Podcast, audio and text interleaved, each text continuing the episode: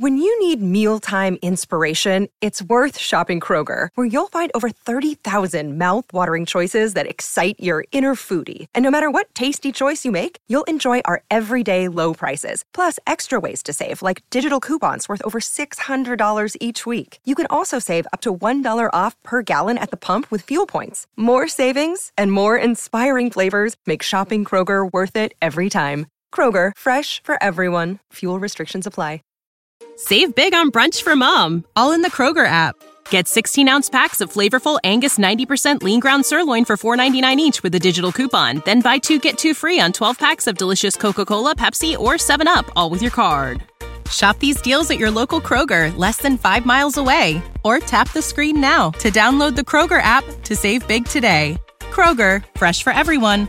Prices and product availability subject to change. Restrictions apply. See site for details. Here it comes again lunch. Will it be the same old, same old? Or are you ready to take a vacation from the ordinary with the new Jamaican Jerk Turkey Sub at Firehouse Subs? Freshly sliced smoked turkey breast, craveably sweet mustard sauce, and a hint of Caribbean seasoning. Just $5.55 for a medium. Save time. Order the new Jamaican Jerk Turkey Sub on the Firehouse Subs app. Firehouse Subs. Enjoy more subs. Save more lives. Participating locations, limited time only, plus tax. Prices may vary for delivery.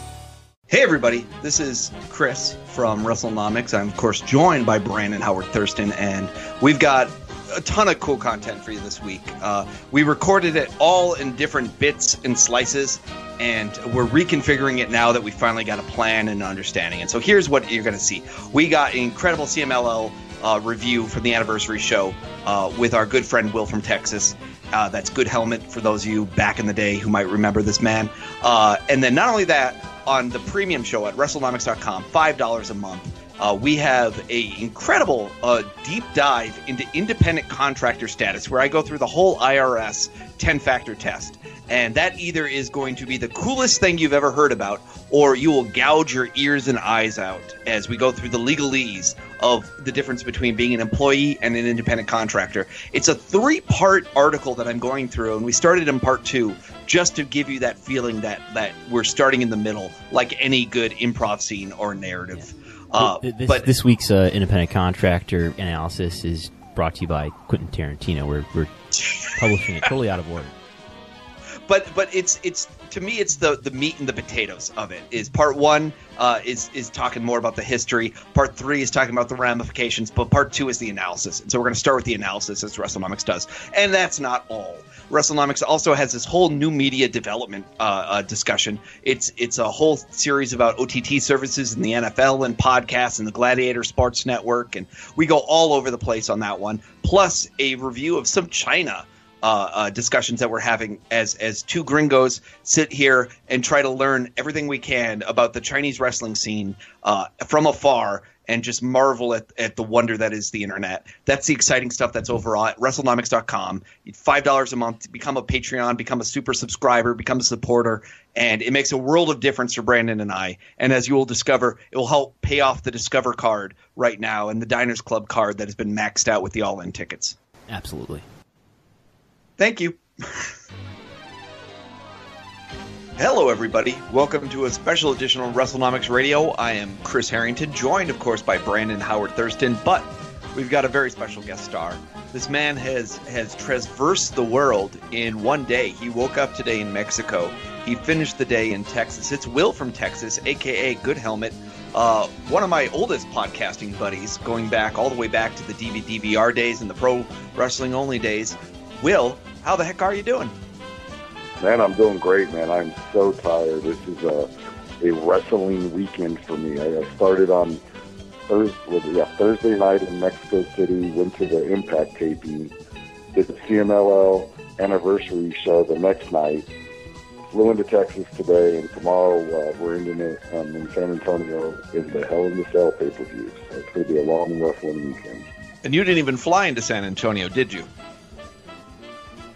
Man. There's no way I'm driving uh, across Mexico, man, on those roads, man. Those, the, uh, this is one of the craziest things about Mexico.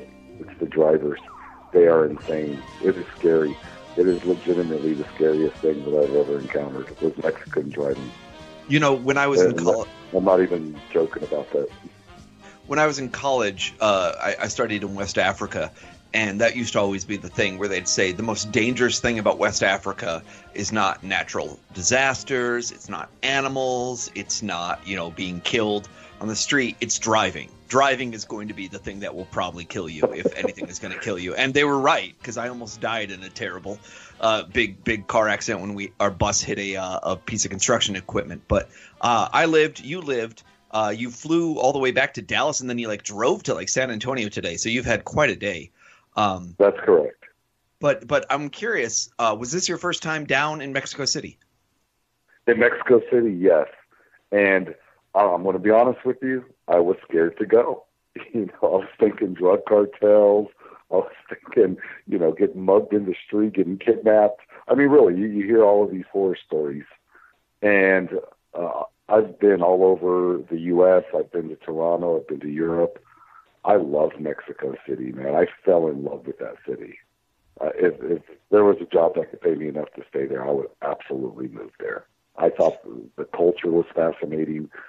I've been in the city for 15 minutes, and we're driving to the hotel in an Uber, and we come to a stop in the traffic, and I'm like, "What's going on?" And, and there's a huge protest that stretched on for miles and miles, and it was students protesting. And I was like, man, these are my people. I'm going to go out there and start protesting with these students. And the the, the driver turns around and says, no, no, senor, they they are protesting the the professors, the teachers. I was like, oh no, I'm a teacher. I'm not I'm not getting out there and protesting. so, they'll they'll turn on me real quick. But it was just amazing, man. It was just the city is alive, man, and it has so much spirit to it. I just I loved it. I loved everything about it. So we we think of um, lucha libre so much when we're talking about it. And what was the culture like there in terms of was there any lucha libre things that you saw outside of when you were actually going to an Impact taping or a CMLL taping? Absolutely, uh, man. We have not talked about this. I want to let people out there know that we have not talked about this. We actually went to the El Hijo del Santo store, which is like a little boutique in this hip little area of um, Mexico City. You know, with bars lining the streets and little like cobblestone paths or whatever. And there's a nice little boutique with nothing but Santo memorabilia and um, apparel. And it, it was awesome. it was like a little mini museum in two rooms. You know. Did did you buy uh, uh, something, a mask or shirt or anything for a cool memento for the trip?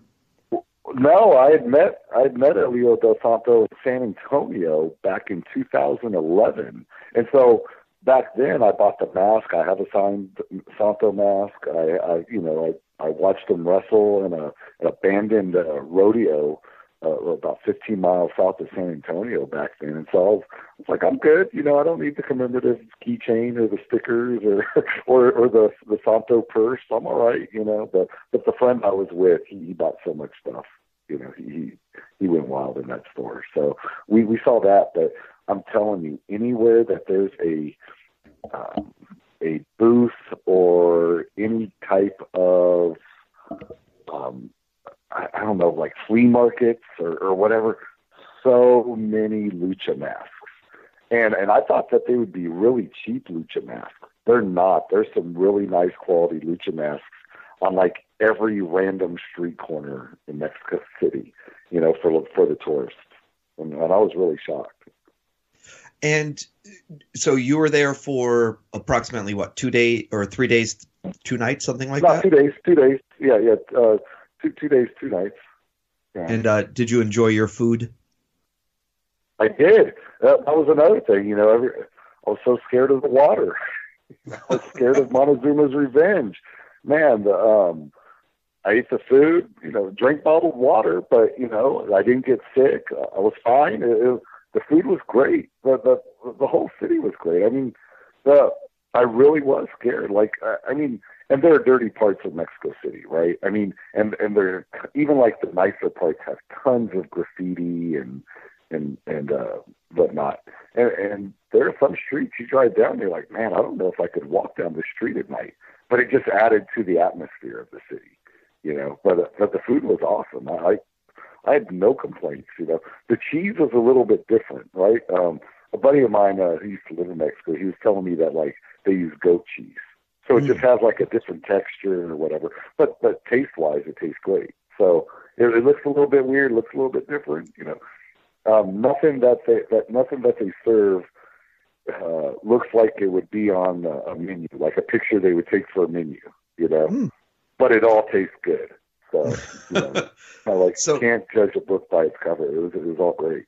So we could sit here and talk through all your tourist memories, but it was also a, a wrestling uh, trip for you, and so you got to go see the the Impact tapings in Mexico City. I actually watched Impact this morning just to uh, on a whim Wow. because I, I was really excited about seeing maybe the Lucha Brothers in action, which they were, so that was fun. Um, but uh, tell me a little bit about that experience of where was the Impact tapings at, and uh, how was the crowd reacting, and did they know these characters, and and what's that integration like going on with Impact these days? Yeah, yeah, they they did know that the characters. I am. I have to admit, admit this. I am not familiar with the characters. I don't know what's going on in TNA. You know, the last time I saw Moose, he was in ROH. Um, I Yeah, didn't I- know I- Austin Aries was back in TNA.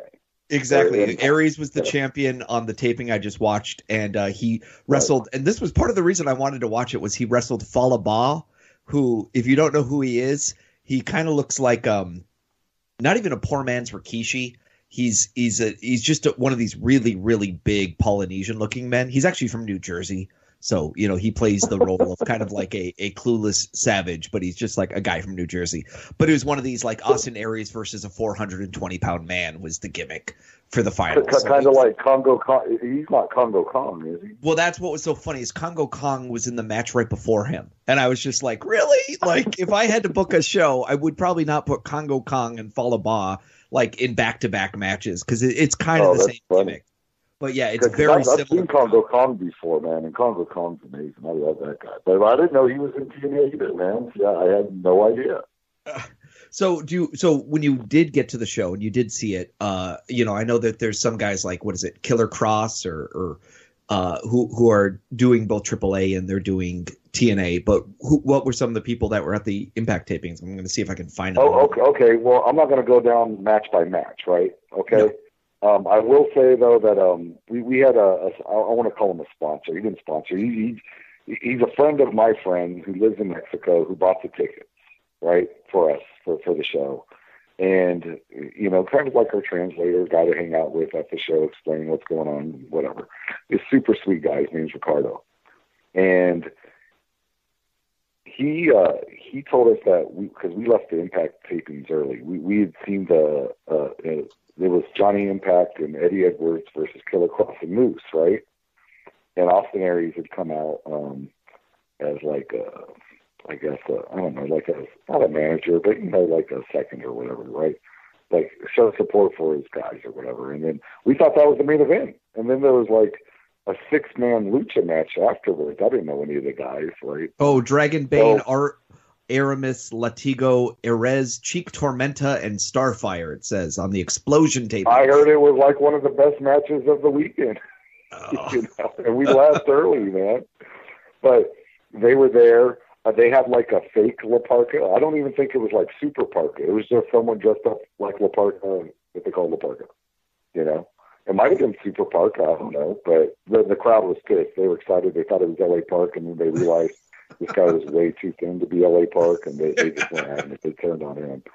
Um, they had um, a guy named Puma King who was like in this four way match with Trevor Lee, Petey Williams, Jack Evans, and I thought he looked good. I mean, I don't know who he is. I don't know if he's anything in Mexico. His crowd was chanting Puma, Puma, and and I thought he hit all of his spots and looked neat. Um, I don't know if you remember from AAA from the Apache family, Fabi Apache. Yeah, yeah, of course. Yeah, she was she was there. She's looking a little older, a little thicker, you know. Yeah, bald. she she uh she beat Alisha Edwards. It looks like. Yes, yes, and she was over huge, man. You know, um, there were a bunch of luchadors that you know um, were there, man. I didn't know who they were. I'm just going to be honest. Uh, was Well, it looks oh, like- one mask. All right. it looks like the the they had a hot opener with uh the Lucha Brothers, Pentagon Jr. Yes. and Phoenix versus Rich Swann and Matt Sydal. Yes, and that that was the highlight for me because I, you know, walked out on that six man uh, lucha match later on in the show. But that the, the the Lucha Brothers match was absolutely the highlight. And Sydal and Sloan looked good, and it was it was like a it was just a fun tag. You know, the finish might have been botched, but I don't know. You know, I mean, it, it was it was really a, a fun match, and and it just made me hyped to see Phoenix and Pentagon the next night. You know, how so- many? Uh, about you know, what was this a place that sat several thousand people? Was this just a few hundred people? Uh, no, maybe a thousand, fifteen hundred, maybe. I don't know. It, it wasn't full. Um, there were lots of floor seats available. Um, it, it's funny. My buddy, he uh, he bought the cheapest tickets, right? So we thought, oh, we'll get nosebleed or whatever. Which it really isn't nosebleed because if you've ever been to any indie show in the U.S. that had like two levels, like what's that place in New York that ROH will run? Um, Uh, not the Hammerstein, but um, uh, I know what you're talking about. I can't think of it. But but like in any place that like has two levels, but like one side doesn't have a crowd on it because that's kind of like where the wrestlers are backstage or whatever. know? yeah, It, it, it had that kind of setup where it had the stage, like if you're looking at your TV screen, uh, the, and you look at the stage, all of the crowd is to the left of the stage. To the right, there's like one row of people, and then um, you know where you, where the camera cannot see the the hard camera side is like maybe um, six or eight rows of, of just chairs with the announcers behind those chairs. So when you And go, so it's kind of like like any other like indie show that you might have seen like with two levels. when when you watch, you know, uh, a Triple Mania or a CMLL anniversary show, and you look out in the crowd, the thing I think that always strikes me about when I look at a lucha libre crowd like that is you'll see like families, you'll see older women, you'll just see all all walks of life there at the show. They're being excited at the Impact tapings versus the CMLL anniversary tapings. Was it a similar crowd, or was it a much younger crowd, or or uh, more affluent crowd Man, that would it- go to Impact? It was a crowd like uh, take an American crowd, turn them all into Mexicans, and, I, I'm serious about this. Like I'm, I'm talking age group, you know, ninety percent now, ninety five percent now, you know, um, kind of super wrestling nerds, right? Turn them into Mexicans and put them in Mexico City. It's the exact same crowd, except they all speak Spanish and chant in Spanish. And I'm dead cool. serious about that. It, it's it's like the it's like whoever you see at an at Impact taping in America, it's the same type of person in Mexico. they which found their demographic. different from the next night at the Anniversario show. Okay, so it was a totally different group than than who would be going to a Yeah, Well, in terms of, well, one, you're, you're comparing like maybe a thousand people. I don't know. I know my buddy said that they only had only sold 200 tickets, and since you're, you know, WrestleNomics, right? Let's get the money here. They had only sold like 200 tickets up uh, until like a week before the show. And but I was there were a lot about that. more than 200 people there. So you did buy your tickets to both shows before you you went though. The, the, this was not walk up and buy tickets type uh, approach for you anymore. Um, it, the, the Impact show absolutely could have been, it's, uh, but the buddy I, I, I uh, met in Mexico City, who I went to these shows with, and who uh, incidentally I'm going to Hell in the Cell with tomorrow, my buddy Hassan, he bought them online, and he just bought two random tickets for the cheapest price possible. And it's funny because they have like lights, and the put, put it this way: if you're looking at the stage, think about the furthest corner where a seat can be, and he had the two furthest in the entire place. But there were like three empty rows there, and I'm like, why are we sitting all the way over here? Like, why did you get the absolute worst seats in the entire place, and there's like nobody in those those three sections in front of us? And he's like, I don't know, and I was like. No, we have to move, and so we like we moved kind of like where we're like looking right down on the the um the ring, but he really did. It was like whatever random generator produced his tickets, they gave him the absolute worst tickets in the place, you know. Um like and, and I they weren't the highest tickets, like they weren't in the very top of like the the, the second um floor or whatever. It's just it, it it wasn't like a nice square section and like it was the furthest two seats away from the the ring. You know, it, and I, I'd, I'd like to draw you a diagram, but I, I, I don't know how to explain it otherwise. But it really was the the weirdest thing to look at, man. It was just, I was like, man, we're moving, and it's like, well, won't we get in trouble? And I'm like, dude, we're in Mexico, we're not getting in trouble. Let's go, come on. you know, like, So and- and we Brandon, did. We just moved for this. Brandon and I were had the luxury of going to All In a couple weeks ago, and one Oh, thing that I that really struck me, and I remember commenting to Brandon during the show, was that nobody had signs. And it was just the first time I'd been to a wrestling show in forever when there wasn't just people holding up signs randomly throughout the night. There was like literally one or two signs I saw the whole night, and that was about it. And so I was kind of curious if that is a change in, in wrestling, but specifically for when you were in Mexico there, did people seem like they had brought signs to the Impact Arena or to uh, the CMLL show the next day? No signs. No signs. No, no I, I can tell you I, one sign that I, I saw. No, no signs at all. Okay. And Yeah, um, no, no, really. Like at either show, there were there were no signs. Uh, a lot of chants. You know, um, a lot of chants in Spanish. um, did, there- did you there's get a them translated for for the Lucha you? Brothers that means yeah, no fear in Spanish. What do they Yes. say? Cielo vista or something? I don't know. It's, Brandon Brandon knows what it is. Cero Miedo. Sarah. Yes, that one. Yes, both nights we were chanting that. Yes, you know. he's Thank you. That's the one. Yeah. So the, lots of chants. Um, uh, I'll just say it like uh, after the the LA Park match on, at the anniversary show. Um, Esto es lucha. This is lucha. You know, like um, a lot of uh, booing. Uh, you know, people they didn't like. Uh, just just for, at the anniversary show. Uh, instead of cibernetico, it was ciber puto, which is uh, you know a, uh, an insult in Spanish there. So uh, you know, culeros, culeros, like they call the ciberneticos team the culeros, and so you know, it was um, it, it was fun, man. But but no signs. You- I didn't even think about that. But What you about- know what there are more of in Mexico that you will never find in America? Masks. Everybody's in a mask. oh in the in the crowds you mean? At both crowds, the the Impact crowd and uh, of course the anniversary show crowd. Masks all over the place. Masks, vendors walking up and down the aisles. You know, uh, noisemaker vendors up and down the aisles. Flashing lights uh, uh, up and down the aisles. Little wrestling action figures up and down the aisles. Just you know, those vendors don't care if they're standing in your way. if if they're if their big uh, um, cascade of cotton candy is covering the your entire uh, vantage point of the ring, they do not care, man. like, those vendors are there to get their money, man. And so that, that that's actually like something that like screwed up like a lot of great pictures. We're just vendors, you know, just picking up their their their goods and just like blocking your entire view, you know. Uh, but, but you're right. There were absolutely no signs, but masks all over the place. And, and like I said, a lot of those masks were good quality. I, I'm kind of a mark for masks ever, ever since I met Santo, right? Because I have like a really nice Santo, an official El Hijo del Santo mask, right?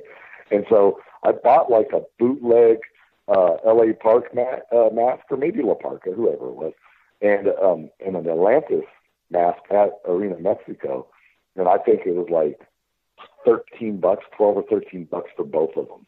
You know, when when you when you translate, uh, maybe fifteen dollars for both. You know? That's a good deal. What about um? Yeah. So, of course, in the um the CMLL shows and the AAA shows, they always have the the lines of the women dancing, and then the wrestlers make their big entrance. Did Impact decide to Oh, copy any of that? No, no, Oh. not at all. They, um, at one point, after like towards the end, uh, I guess when that um, main event was happening, that that Moose tag, Killer Kross tag, and um, maybe when that Lucha six man that we walked out on, there was a guest woman announcer. I don't know who it was. I'm telling you, man, I felt so bad. I really didn't know any of the um, the um, Impact wrestlers. Like I, I, I like I recognize, like I guess Johnny Impact was, you know, John Morrison or, you know, Johnny Mundo, right? You know, obviously Austin Aries moves. I just didn't know what they were doing. Like when I heard LAX, I was like, oh wow, LAX, you know. And then Eddie Kingston, was it was it Eddie Kingston? I guess Homicide's group, whoever Homicide's hanging out with, he used to be part of LAX, right? Him and Hernandez. Yeah, so it was Santana and Ortiz are were LAX this time, but yes, Eddie Kingston's been doing uh, uh shows some and Puerto Rican gimmick, right? Or some yeah, like or And whatever. Con- well, I didn't know that, man. I was all amped up for LAX, so I didn't because I knew Konnan was doing LAX again, but I didn't know it was like completely different, and I was not impressed with any of them. you know, I was like, man, I don't like the new LAX. I want my old LAX back. You know. Well, you know, if the if the cast of uh, Southwest Champion Wrestling 1983 had showed up instead, I'm sure you would have known each one of them. That's absolutely true. You know, that that is absolutely true. But like Eddie Kingston, last time I saw him, he was wrestling Chris Hero, like in what 2007 or something. You know, I mean, come on. So Eddie Eddie's What do I- a survivor, that's for sure. He's he's one of those guys who's very late to be making it on the national scene, but it's it's kind of cool to be like, wow, he's still around, he's still doing things, and to think that Yeah, he's no, the kind of guy. I, I wanted to see Homicide wrestle. You know, I don't think I've ever seen Homicide wrestle live. I may have, and if he did, he didn't make much of an impression. But I wanted to see Homicide wrestle, and he didn't. He was just like um, there to cheer on his tag partner in some squash match. So I was kind of disappointed there. I want to say at the ROH debut show, Homicide would have wrestled there. Uh, let's see here. Let me see on this here. The- he, he Uh, absolutely was. What was his tag team? The um, Yeah, it was it was part of the. Oh, this was an interesting one. Uh, I did not remember that this was the uh, the match. Uh, so this was the Natural was Born against the Christopher Street Connection, right? No. Well, no, no. So the Christopher Street connection that time was Buffy and Mace uh, with in Danger, and then And then No. they the hit the was it the hit squad that destroyed them that show? I We're getting think that into nerd territory. well, no, the the Hit Squad was Mafia and Monsta Mack at that time. Uh, no, what, so- what I'm saying is that they fought the Christopher Street Connection. I think then Homicide and his partner uh, fought against like the Vault guys, right? Yeah, it was a weird time, but uh, that was yes, yes, he was on that show, so I did see him. They apparently wrestled the Boogie Knights, Mike Tobin and Danny Drake, who I have no memory I, of. I don't even remember them, man. Yeah, they they don't seem like they uh, made a big impact on people. And then Prince Nana defeated Towel Boys on here too, which is another one of those that is like I I'd that moment had happened, but that happens sometimes. But uh, uh let's fun, let's I mean not fun at all. But okay, let's talk more about the CMLL show. So you got to go to the 85th anniversary, and of course, uh, leading up to this, there was all sorts of kind of hope and rumors that maybe it was going to be what is it, Russian L, uh, L.A. Park and maybe a hair versus hair match or something like that. But hair versus mask, but that that Hair ended versus up mask. That's right. Yeah, it did not end up happening, which was all right because there was other stuff done, and and we still did get L.A. Park in a fantastic outfit, uh, round as ever, and killing himself. Uh, Oh, amazing. so uh, first, I just want to turn this for a second over to Brandon. Uh, Brandon, you made a good faith effort to watch this show, and can you just tell our listeners what happened when that when you tried to watch the show?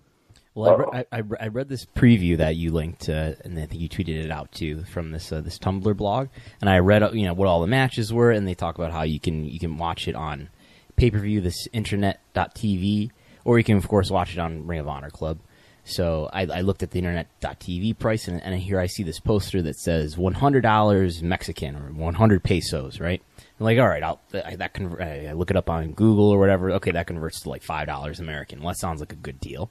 So like an hour before the show started, Hold on, I'm going to interrupt you, Brandon. Mhm. I I have to because you just brought it up and it's fresh in my mind.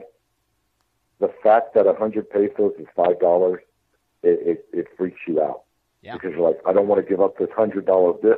it's like. Everywhere you go, you're like, no, I can't give up this hundred. But then after a while, you're throwing around hundreds, you know, to everybody. Hey, take a hundred. Yeah. I'm sorry. Keep, going. That's all she's saying, man. I'm sorry. I think of it as like pennies, right? But, but so so I go to this uh, Right. internet.tv and uh, you know I, I, I get ready to go pay for it, and I, I am kind of confused because it doesn't really say pesos, it says a hundred, and it's, it's got like the, the dollar sign. But you know, I, so I, I start to check out, and it says one hundred dollars USD. I was like, oh, that's uh, is it really going to charge me that? Is that some sort of confusion? Of course, this this website is in Spanish, so I'm not totally sure what's going on. But I proceed to the checkout and it gets me to like the, the PayPal page, and then I see one hundred dollars USD. Like, wow, yep, it's really going to charge me hundred dollars. So, so needless to say, I was sold a Ring of Honor Club subscription at that point. But I, I, I, so that's what I signed up for. I, I, uh, I'm, now a Ring of Honor subscriber for the moment. But uh, I heard that others uh, did not have a similar experience. That maybe there's some sort of glitch if you refresh the page or close out your, your web browser. Uh, and I did see it for myself later that it it was charging ten dollars USD. So so the same same price. Yeah, what a, what a convenient what a convenient glitch for them, huh? Well, I was going to say our new patron strategy is that we're going to charge 100 Mexican pesos yeah. for 11 months of the year, but one month of the year it will be 100 US dollars, and uh, we're pretty sure it will work. Just tricking them. Uh, so that was Brandon's experience, and then Brandon, did you actually watch some of the show, or did you just sign up and then you kind of fell asleep? No, I watched the whole thing. Oh, you watched the whole thing? Okay, yeah. great. So, so as we go through the show, okay, I'm excited now. I'm excited because I want to know. I haven't talked to anybody who actually watched. I mean, I've texted with a few people, but I haven't actually talked to somebody. I've heard somebody's voice on how the how the how the show came across on TV or the computer or whatever. So I'm really interested in what you thought once we start talking about the matches, Brandon. And so let's let's talk a little bit about it. So uh, this is your opportunity to go to the CMLL anniversary show. And it's not just that. You're going to go to Arena Mexico, uh, the cathedral of Mexican wrestling. Uh, what was your take on it? Is it one of these things where you know the the it's like the sportatorium where it's got this this hollowed uh, uh, reputation, and then you go to it and you're like, oh my god, I can't believe that people think this place is great. It is disgusting in here. was it beautiful? was it wonderful? Was it breaking at the seams? What was your impression of the arena?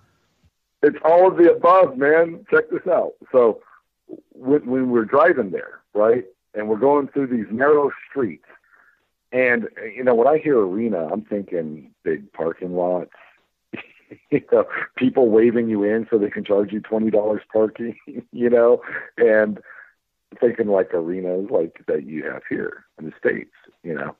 I guess maybe if if you've been to like Memphis or or DC, you know, the arena's right there downtown, right? Okay.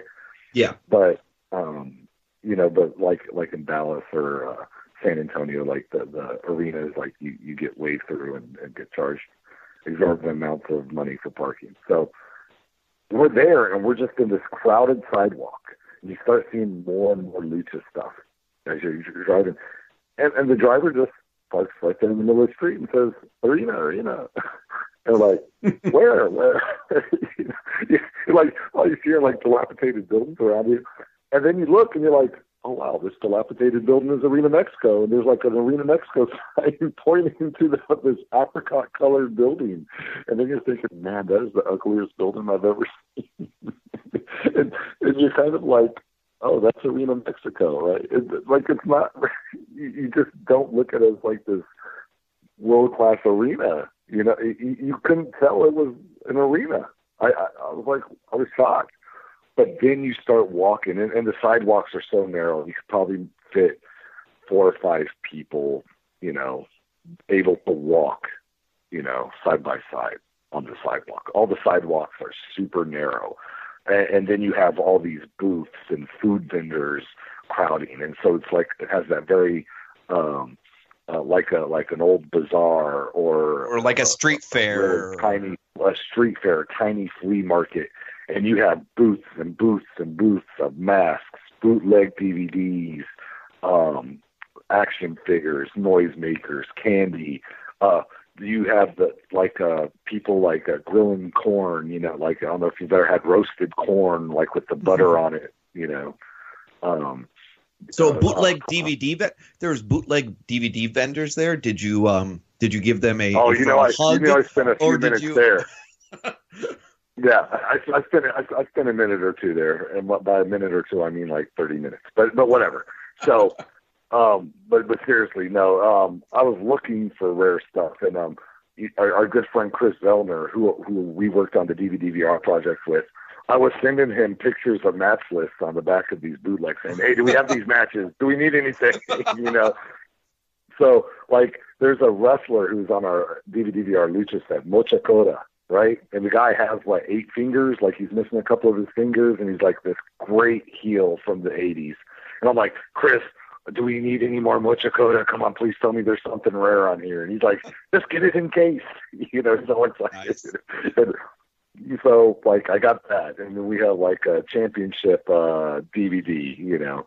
And so like I haven't watched them or whatever, but it was just like we got to pick this up in case. And so my my my friend in Mexico, I told him I was like, look, we're gonna start sending uh, match titles to you you know, eventually. and we're, you know, you just come here because this guy goes to Arena Mexico every other weekend. You know, he lives five minutes away from it, nice. and I was like, "We're gonna we're, we're gonna send you here to check on matches." He's like, "Yes, yes, of course." And so, you know, no, I, I spent a few there minutes there, but like I tried to take pictures because I was just like, "Man, this is the coolest thing, right?" You know, it's culture, it's you know, it's in your face, it's it's exciting, and everybody, no photo, no photo, no photo. You know, oh. like, because they went, you know.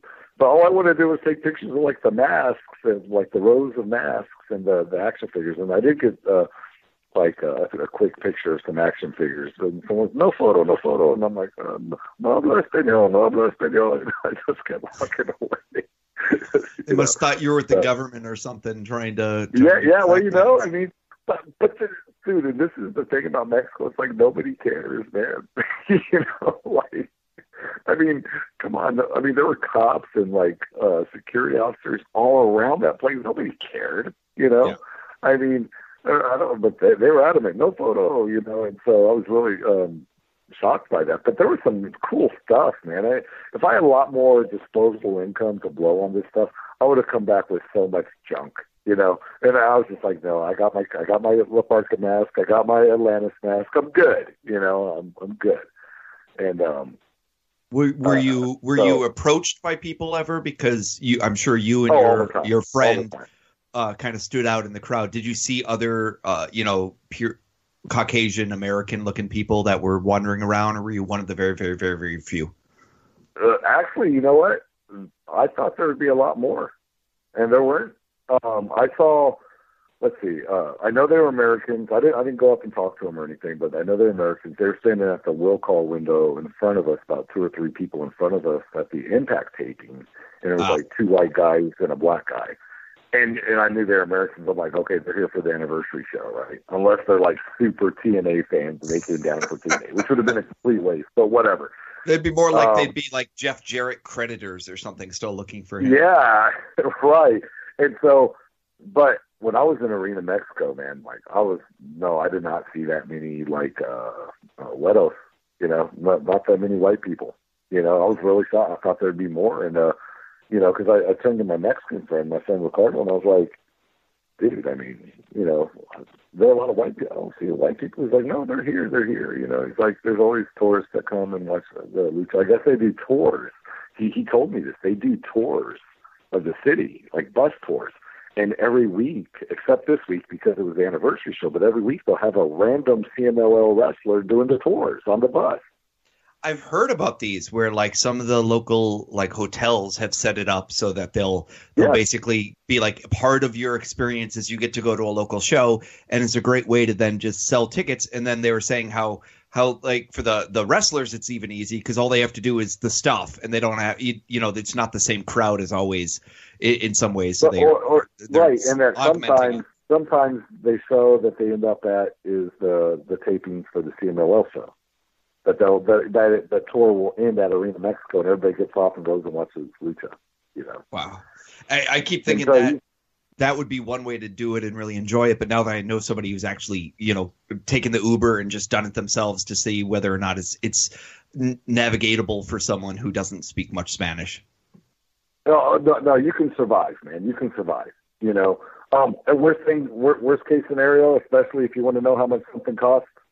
You know, because because they understand how much, right? And I know it's man, I forgot what it is in Spanish, but something queso, uh, but whatever. Qu- um, quanto, quanto, I think something, but but there's a second word like uh, yeah. it's not queso, it's queso or questo or something, right? I don't know. Yeah, People are screaming at their phones right now in Spanish, and we are receiving I know some they are, man. iTunes, I'm sorry. I'm not yeah. being racist iTunes either, man. I'm just ignorant. In, in Espanol, yeah. but uh, that's okay. Cuánto cuesta? Yeah. Cuesta. There you go. Yeah. See, uh, so so so I was not being racist, right? I was legitimately trying to figure out what words that was. Okay. So, So, and so did the and, sh- and worst case scenario, if you wanted to know how much something costs, you just pull out your phone and let them type in the cost, that makes sense. and they were happy to do that. Tell me, tell me about uh, where you're sitting for this show. Then you you mentioned kind of Oh, i- okay, Impact but, but let, let's let's let's get into the arena first, right? Because we're still we're walking around the streets and we're soaking in this atmosphere and looking at all the booths and all the bootlegs and all this merchandise that you know is probably made in someone's you know living room or whatever, right? And you go and you're like, well, where's the entrance to the arena? The guy we were meeting there, who who bought our tickets, he's like, meet meet me at the in the front of the arena. It's just a build. It's just an apricot building, Chris. there is no front of the arena, right? And then you look, and like these like metal garage doors open, right? And all of a sudden you see like these lines of uh, like um, metal detectors and, and uh, you know people with scanners and and uh, officers and security guards, and you're like, is that the entrance? And it is like you open up these metal garage doors, and all of a sudden there's the entrance to Mexico. You know, and for this place where you think, oh my God, they're just letting everything go. It's it's just like this, you know, free for all. Man, there were about four levels of security you had to get through before you could actually walk into the arena. You know, you had to go through the metal detector, the the police scanner. Uh, someone had to check your ticket. Then before they let you go actually into the arena from the, you know, the um, foyers or whatever, then they had to check your ticket there and then they would hand the ticket off to like these these people like they were like in blue vests, white shirts, and then they would escort you to your seat. Hmm. You know? and Yeah, and you had was- I was physical tickets then. This wasn't just on your phone. Yeah. Oh yeah, I got I have a physical ticket, man. And you know, I thought you know I I thought when uh, my buddy showed me the Arena Mexico layout and he shows tickets, I thought we were going to be like on the second level, right? Okay. And we weren't, man. We were tenth row. But the seats immediately start rising. It's not like you have like six rows on the floor and then they rise. No, they just like start rising immediately. And I was tenth row, and it was like right there. Uh, I mean, you walk ten feet and you're up against the the, the railing. Oh my It was goodness. it was just amazing. And when you're in this place, okay, first thing you notice when they start in the halls and then the foyers is these murals of luchadors, right? And they're inside the the actual arena, and then they're outside, you know, where the vendors and everything are at. And so you you could walk around just looking at the murals, you know, and then you're going to see Blue Demon and Santo and you know uh, Pierre and all those guys, right? Okay, on these murals, and then you look up, and I, the best way to describe it is like the mezzanine area, whatever the second level is, you know, from this these first twenty rows or whatever. They're caged. and you're like, why is there a cage in that level? you know, like it's like this caged level. Like you're not allowed to, like, look, uh, you know, look past the cage or, something. I don't know. It was so weird. I was like, is, I was like, is that to keep all the poor people out, Ricardo? He's like, yes. you know, like I was like, wow. You know, you know, I used to know a guy that would play. Um, he played European basketball and he played in, in South America a little bit. And he was telling me that one thing that they would do is after the games, they would the refs had a cage that they could run to and get themselves locked up in, so that the fans couldn't charge after them. I think it was also true for like Brazilian soccer. And so they were saying Yeah. like that the cages were actually to keep them in safe rather than to, and to keep everyone else out. I don't know what to do with that. It just is so weird to me to see these cages, right? Is, but okay, so then you have the balcony, right? So there's kind of like a three level arena, right? And the balcony, it was weird because I was looking because like when the, when the show first started and there was like 15 minutes until bell time, and you're looking like, man, they're they're really pissed. L.A. Park versus Rush didn't happen because it was hardly full. And then as like, you know, over the next 30, 45 minutes, you just start seeing the sections fill up one by one. Now imagine you're looking at the screen where the stage is at. Like you're looking at your computer screen, you're watching the stage, you're watching the dancers, right? Now, up on your right hand corner, okay, that's where the entrance is to the balcony. And, and I was shocked. He told me there's only one entrance to the balcony, and it's kind of a general admission bleacher area, this whole upper deck, right? And so you do, you see them start to fill up on one side, and then they just slowly start filling up the sections. And then I would say by the second or third match, there were only like, I would say, three sections that were empty. And that would be if you're looking at the screen and you're looking at the stage and the dancers and the fire and the everything.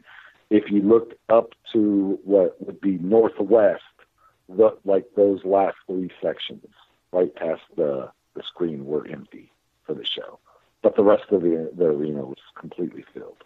Now, Brandon, did the show start on time, or was there a while where you're just kind of waiting for things to happen? No, I think it started right on time. Uh, at 9:30 Eastern was the start time here. I think 8:30 local time, and I turned it on a, a few minutes before 9:30, and there was I don't know whatever was happening. Like there was a bunch of music and lights at the beginning. I think, right? Yep. Yeah. yeah yep. So it was on time. I think.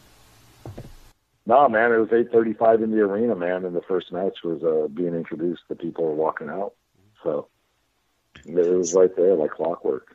So so uh, it was a uh, a six match card. Uh, five of the matches were six person tags, and then of course mm-hmm. the the main event was the the hair versus hair best two out of three falls tag team match. Uh, what what were some of the highlights for you in terms of uh, a guy who's you know not necessarily watching a ton of lucha today, but watched you know a fair amount of lucha, especially from the '80s, some in the '90s, and uh, some maybe even the early 2000s and whatnot. What were what were some people that were really exciting for you to see in, in person? And Man, I, I've seen it. I've seen a ton of lucha. But I got to bring up one more thing before I get into that. Since I was able to like basically run up to the ring because I took a lot of pictures like right by ringside, you know. First of all, the CMLL announcer booth is a big metal can. I don't know if you knew that or not, but it literally is this big aluminum box. I have no idea why they do it that way, but that's what it is. And the first two rows on the hard camera side are leather seats with uh, drink holders. Hmm. And every other seat in that bottom area are these super old orange plastic seats that if you shake the too hard or, or if you jump up and down in your chair, you will feel them come out of the wooden floor below you. Hmm. Okay. but the first two rows, hard camera side, are like these super nice leather seats. Well, maybe Saudi Arabia's couches are on their way soon.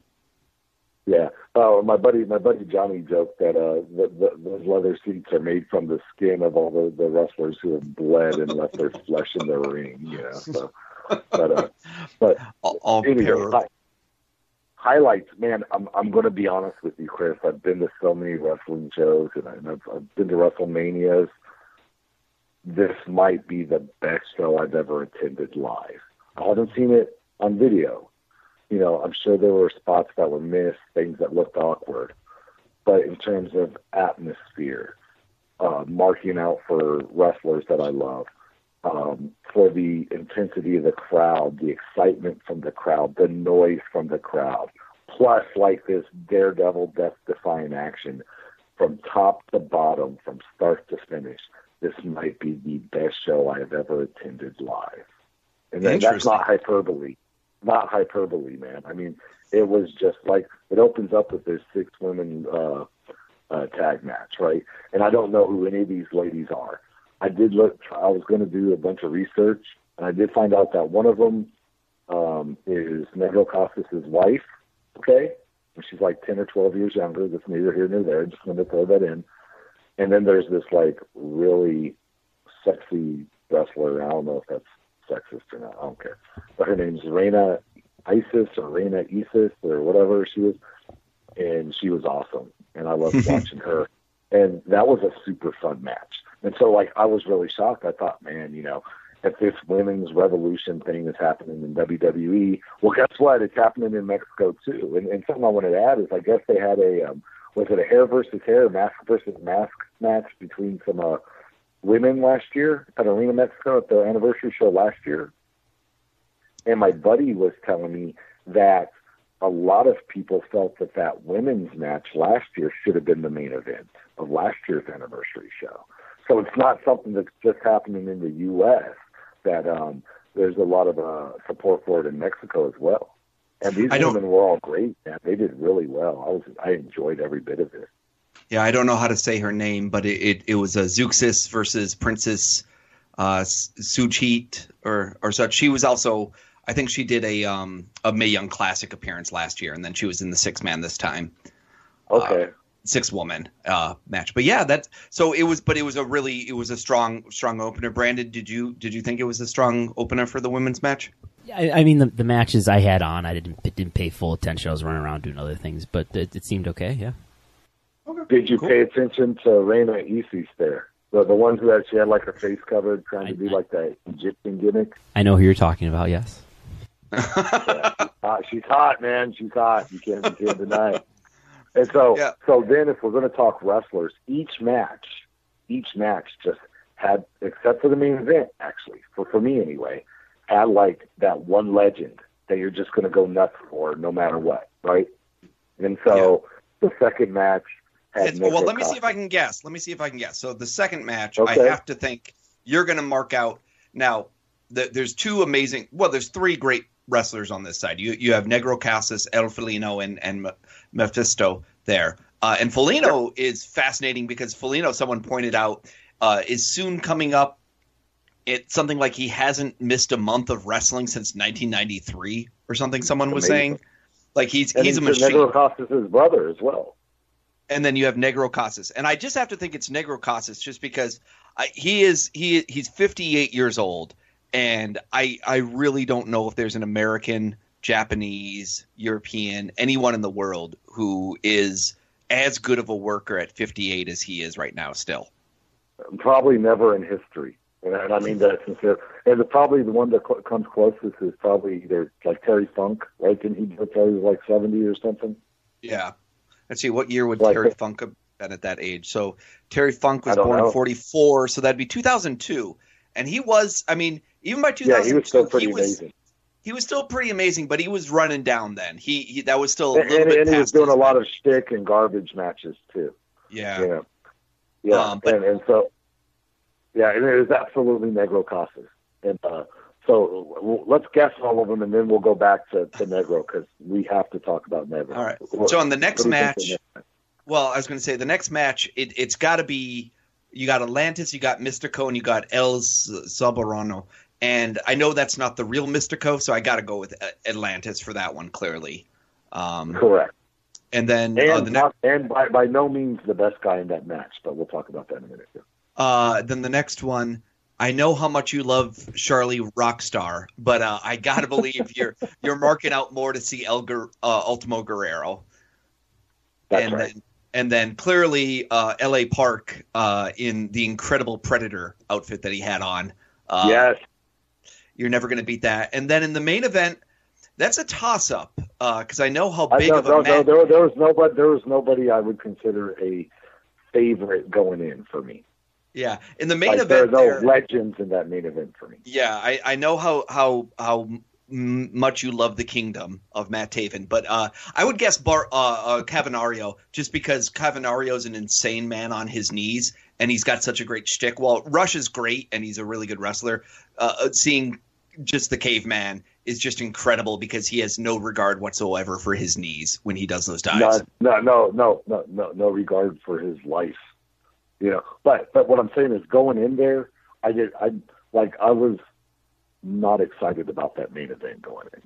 You know, I wanted Rush versus L.A. Park just like everybody else, right? But but but you nailed it right on the head. Every match had kind of that legend. The thing I was disappointed in because he's running out of time, man. No Blue Panther on this show. I was so sad, you know, because I don't ever know if I'll ever get a chance to see Blue Panther in action. You know, Yeah, I was really that- sad about that. But, so uh, going back, what was the crowd's response to seeing Negro Casas? Oh my God.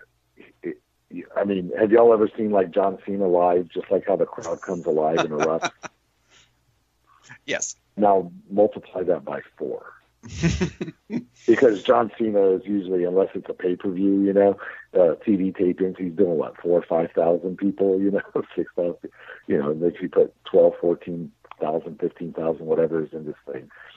Oh my God, this crowd loves Negro Casas. Negro, Negro, and the noisemakers and the horns and just they love this guy. And just let's get this out of the way right now. This is a Rudo crowd. They love the Rudos, do the technicals from match one all the way to the end. They love the Rudos, except for one exception, and we'll get to that in a minute. But Negro Casas might be the most over wrestler I've ever seen in any arena ever. I mean, well, that's just years and years of watching wrestling. It was just so. I've seen Hulk Hogan, I've seen Ric Flair, I've seen Taker, Shawn Michaels, I've seen them all. Austin, I've seen Austin at his peak, you know, and this was just insane. And and there's never been a wrestler over 50 to ever get this reaction.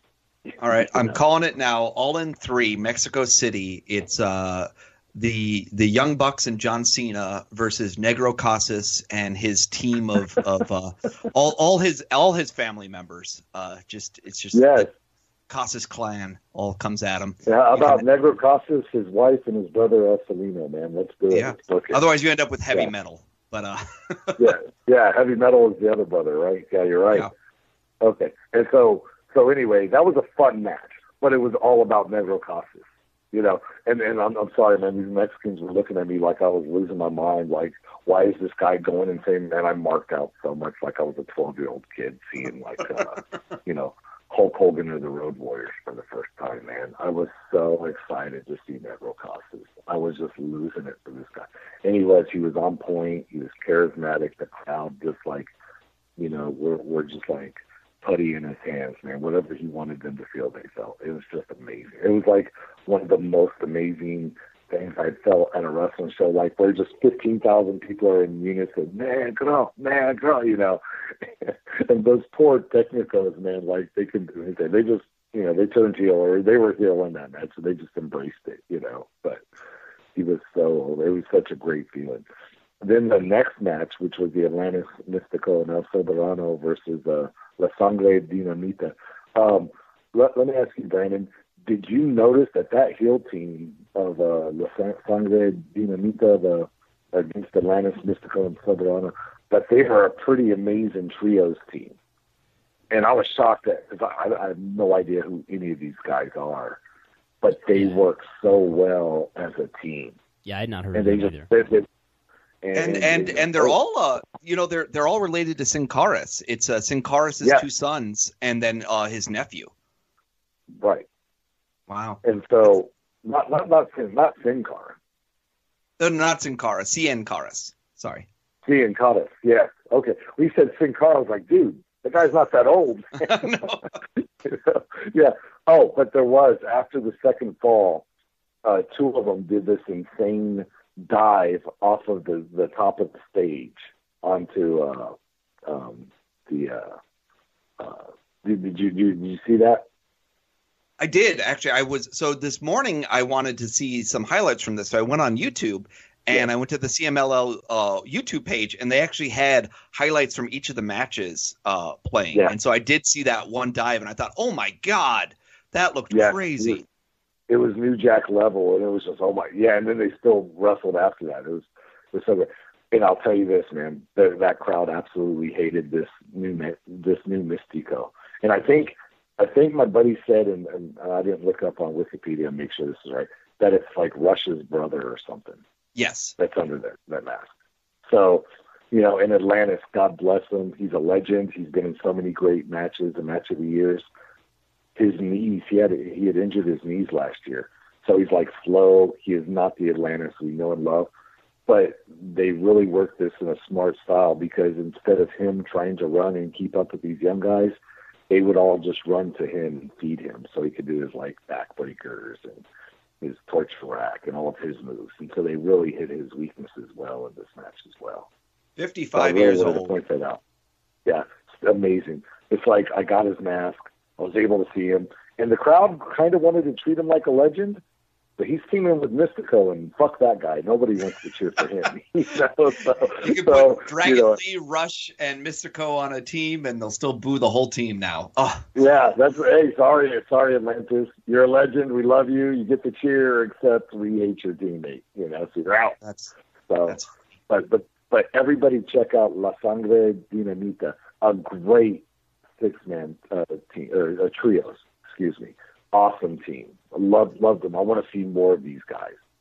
You know, Um, and that's that's always one- the sign of a oh, good good wrestling show is that when you walk away and you're like, man, I want to watch more videos of these guys or those guys because it, it's fun Yeah. even at, at at your advanced age, Will, to still be discovering wrestling and be loving it. Love it, love it.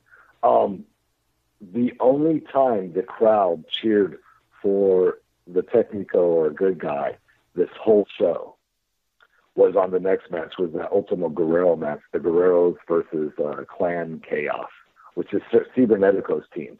And my buddy was telling me that it's like all these old AAA guys Yes. you know, who used to like be big with AAA in the late '90s or early thousands when nobody was watching it, and that they all sucked. And I'll be honest with you, man, I really wasn't paying attention to the match. I was I was crowd watching. I was just looking at the crowd, soaking in the atmosphere, and looking at vendors, you know, blocking views, and you know, and, and just like looking at these these kids put on their masks, and, and that was kind of like my chance to just soak in Arena Mexico and just Yeah. look at them. So so you have But- cyber you have you have Cibernetico who's now Cyber the main man. You have the Chris who used to be El Zorro and uh, even made a couple appearances in WWF way back in the day as as uh, Jesus Cristobal. Um, and then uh, Charly Rockstar, aka Charly Manson from AAA. who, from who long- actually had just gotten out of prison. yeah, well, a couple of years ago. Oh no, you're right. He's he's Right. had a yeah, he got out of prison in 2015 after he attacked some police officers in 2013. Um, Yeah. So he, him and Nick Gage are ready to, to team up pretty soon. So that will be intense. right, But, uh, and, and and and and I, I have nothing to say about this match except that Ultimo Guerrero was the only Technico cheered all night long. He, was the only one, you know, um, and that's just because they hated this Clan Chaos team. They they they and they sucked, man. I didn't I didn't enjoy them at all. well, um, and you have to you have to imagine, you know, when it's a a WrestleMania type show for your company. And then Yeah. imagine they got Justin Credible in there, and he's, you know, it, it's not your guy, it's not your promotion, it's not your history, and you're just like, no, I Right. don't need this. Uh, I Ultimo Guerrero, forty. Justin, just incredible, almost like Buff Bagwell, right? Yeah, yeah, Buff. Or I'm just trying to think of like someone who's like the the epitome of of someone else's company, and they're in there, and you're just like, ah, this isn't really for us. Uh, so you have Ultimo. He's he's 46, uh, still Mm-hmm. going strong here. Um, pretty pretty cool to see him wrestling. Uh, I imagine. Yeah. Um, the the match that stole the show, just it was amazing. Just watching it live was the the six man tag with L.A. Park. It was uh, L.A. Park, El Hijo de L.A. Park, which is his son, and then Caristico, who was the original Mistico, who was Sin Cara in WWE. Yeah. Okay. So you had L.A. Park and the and or the original Mistico, you know, on the same team against the Lucha Brothers of, you know, Fenix and Penta on this show. And then uh, they had another partner who was clearly the weak link in this match, uh, Diamante Azul. Okay. Yeah. Um, I was going to say young guy, but he's 35, so actually he's probably. Uh, Yeah. I wonder wonder if he is the youngest guy in the match. No, Fenix No, is only I- 27 and Penta is only 33. So I guess he's actually the oldest guy in on his team, though of Yeah, course. and Mistico can't even be that. And El Hijo de, de uh, yeah, he's 35 already.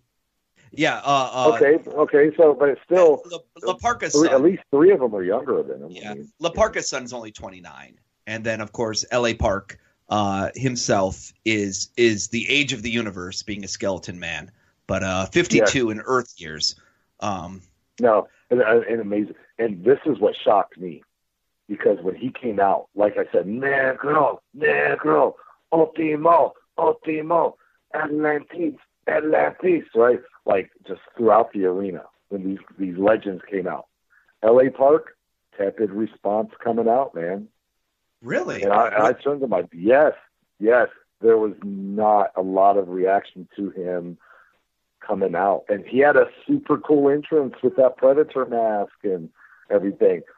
Dude, they they were they were kind of giving him the cold shoulder. And and I turned to my buddy, I was like, dude, LA Park's been like selling this arena out and like you know, he's kind of like reinvented the business here for this company. Why are they? And he's like, no, they're still mad at him, man. They're mad at him for not doing the, the main event everybody wanted. You know, the Rush LA Park match. So, Brandon, oh, and, when, what you were listening to was was this in Spanish or was there English commentators? Only Spanish, as far as I know. And did you, uh, being new media Brandon, who who keeps up with movies, uh, uh, know who the Predator was? Did you recognize L.A. Park? L.A. Park was dressed up as the Predator. That's what I thought you were going to say. Brandon's known. Is that not his, the Predator? It was a Predator. It was the Predator. I saw the video. It was fantastic. At, at some and point, I, I, thought I saw Alien, but then I said, "You know what? That's Predator." Is that what I was watching? Was that was that from the CMLL show? Okay. Oh my goodness. Yeah. Um, but uh, and L.A. Park was he as round as he looked in his black outfit? Yes, yes, he's so round, man, and he's so you know and, and, you know, and his son is kind of skinny. Yeah, I was gonna say El Hijo uh, de, la Par- uh, DLA Park looked like he was like you know the the miniature version, like a Shrinky Dink or something. uh, hey man, I forgot to mention they had that little uh, monkey midget there at the show. Oh, uh, during the Guerreros match. Is that Monito? Is that his name? Yes, yes, Monique, Monique? Yeah, man. And oh, they were selling all kinds of dolls of that guy too, man. Oh, so I didn't buy one. I'm sorry I didn't get you one, Chris. But no, he was there. He was representing, man. 51 years old. Yeah, no, it was awesome. But uh, but this match, at first, I mean, it was fun, but not blow away great, right? A lot of mm-hmm. brawling. Uh, I mentioned this um, over at Pro Wrestling Only. Some of the nastiest, sickest belt shots you have ever heard in a mm. match. Like live, those belt shots ring out like gunshots, man they were so sick. It was just like, oh my god, I cannot believe he is attacking them with that thing. and no, it was. It was. But then once they started going into the big dives and the wild brawling and the and the the false finishes, this thing just blew up. It just turned into this like amazingly insane live experience. Now, so much so. Oh, what, what were you say? when when I think of Mexico, I think of it as one of the places where blood has not really gone by the wayside nearly as much as it has in the U.S. as it has in oh, Japan. Oh, and so, oh, was, was there any blood on this show? No, I'm a vampire, man. I love blood. And there was a point where L.A. Park and Pentagon were facing off, and I turned to my buddy and I was like, "This demands blood." I've seen both of these guys bleed buckets why am I not getting blood right now? you know, and I thought they were going to save it for the main event. Okay, we'll save it for the main event. No, there was no blood, but it demanded blood, but it didn't matter because this match live blew the crowd away so much. Wasn't this okay, the match that, that had had uh, one lucha brother up on the ring post and the other one gives him a rana onto the other guys? Yes, yes, and that brought the house down. They just kept bringing the house down. La Parka hits this huge dive that brought the house down. They were they were going into the crowd, these nasty crowd shots. It was it was just mayhem, man, and it was just like you couldn't keep up. Like there's so much action going on and so much drama and and remember I told you that LA Park came out to this very tepid response, right? Yeah. By the end of this match, at the finish, the crowd is throwing money in the ring. I've never witnessed that in all of my years of watching wrestling. I've never seen a crowd throw money in the ring, and they were they were just shooting that money into the ring. They were just pelting these guys with this money, you know. And all six guys. And then I asked my friend, I was like, "Who are the Rudos? Who are the Technicos?" He's like, "They're just all out there."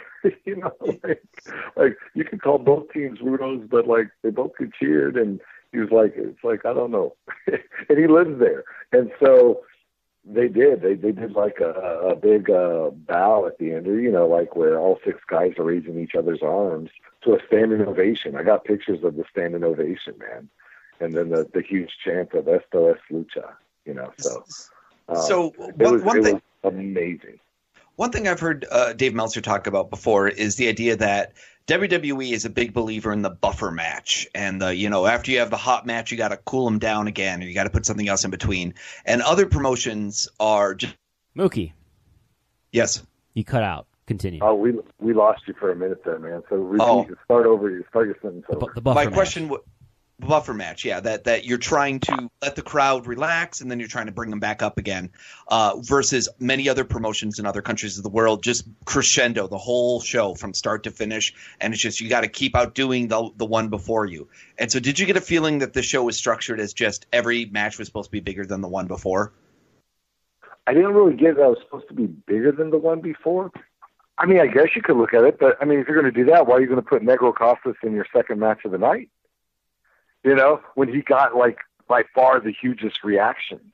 Now you Okay. you were talking about the legends though, and what I, I also find interesting is Negro Casas lost, Atlantis team Yep. lost, Ultimo Yep. Guerrero's team lost, uh, L.A. Park's team lost, though he did not take the pinfall. I watched I watched the end of that match, and it was pretty clear he was not going to job out there. Um, No, no, no way. but it was just I just thought that was interesting. Do you also think did that feel at all strange to you that it was like wow, all of the legends ended up on the losing end here, just no one really cared. N- not at all. Um, well, because okay, so so I'm looking at it from a Rudo versus Technico vibe, right? So if you look at it from the first match, the Rudos won. Okay. All right. Mhm. I think the Rudos won. Shit, maybe they didn't. Oh Uh, uh, Reina Reina Isis was on the losing team, if that helps you. No, okay. The the the the, the Rudos lost. My bad. All right. Then the Rudos lost the second match, the Negro Casas match. But then the the Rudos won the next two matches, right? And then you have this match where it's they're not really Rudos or Technicos, and then you had the main event. So I think it was just I don't think they were looking at legends as far as they were looking more like Rudo Technico. You know what I mean? Sometimes the good guys are going to win, sometimes bad guys are going to win, or, or whoever. But this is a Rudo crowd. so, but I, I, didn't, I didn't think about that until you said it. That's pretty interesting, you know. And Uh, what were you going to say? Oh, I was going to say, uh, I'll tweet out a link uh, when the, the show goes up, where on the CMLL page, for those who haven't seen it, there's a, a link to the highlights package from this match. And uh, it definitely Okay. was, it, it plays well in highlight form, and I imagine it played well in full form too. Yeah, and I have pictures of all this stuff I'm talking about too. Eh, I mean, a lot of times I don't have like action pictures of the matches, which probably wouldn't do anybody good. But I have like pictures of the leather seats, and, like how close we were, and like the the outdoor of um arena in Mexico, and, and pictures of, that I took real quick of those lucha action figures outside, and the street right outside of arena Mexico. So I can like show you like the or the pictures of the standing ovation. So I, I can send you these pictures, Chris, if you want to post some of those pictures as well. You know. Awesome, awesome. And so uh, we get to the main event. Uh, we were talking about how old every match up to this point has had someone who's over the age of 40, pretty much. And Yeah. uh, in this last match, the oldest guy is Vol- Volador Jr. at 37. You got Matt Taven, who's only uh, 33. You got uh, Wait, Cavernario. wait, wait, He- wait, wait. Time out, time out. Matt Taven is 33, Yeah, Matt Taven's 33. not 23, 33. Yeah, he's 33. He's been doing this for a while. He, he was in. God. he didn't start in Ring of Honor till like 2010. So uh, he was already like 25 when he was starting in, in Ring of Honor. Dude, you you know when I saw this guy, you know who? He, and I, I've posted this several times. He reminds me of like Kendall Windham in 1986, man. I can see that. that that blonde hair and that tall, lanky, no definition type guy. You know, like all I could think of was like Kendall Windham and Lucha. you know, Yeah, That's exactly. So uh, and, and, and you have to be 40 years old to know what I'm talking about. I'm sorry for all. the- no, no, no. I know exactly Kendall what you're talking about. Very, is Barry Windham's younger brother, who, uh, you know, um, was on Nitro as part of the West Texas Outlaws, right? But you know, those of us who grew up in the '80s know him as like Barry Windham's skinny little brother with the fuzzy hair. Anyway, go. Speaking of fluffy hair, Cavernario's only 24.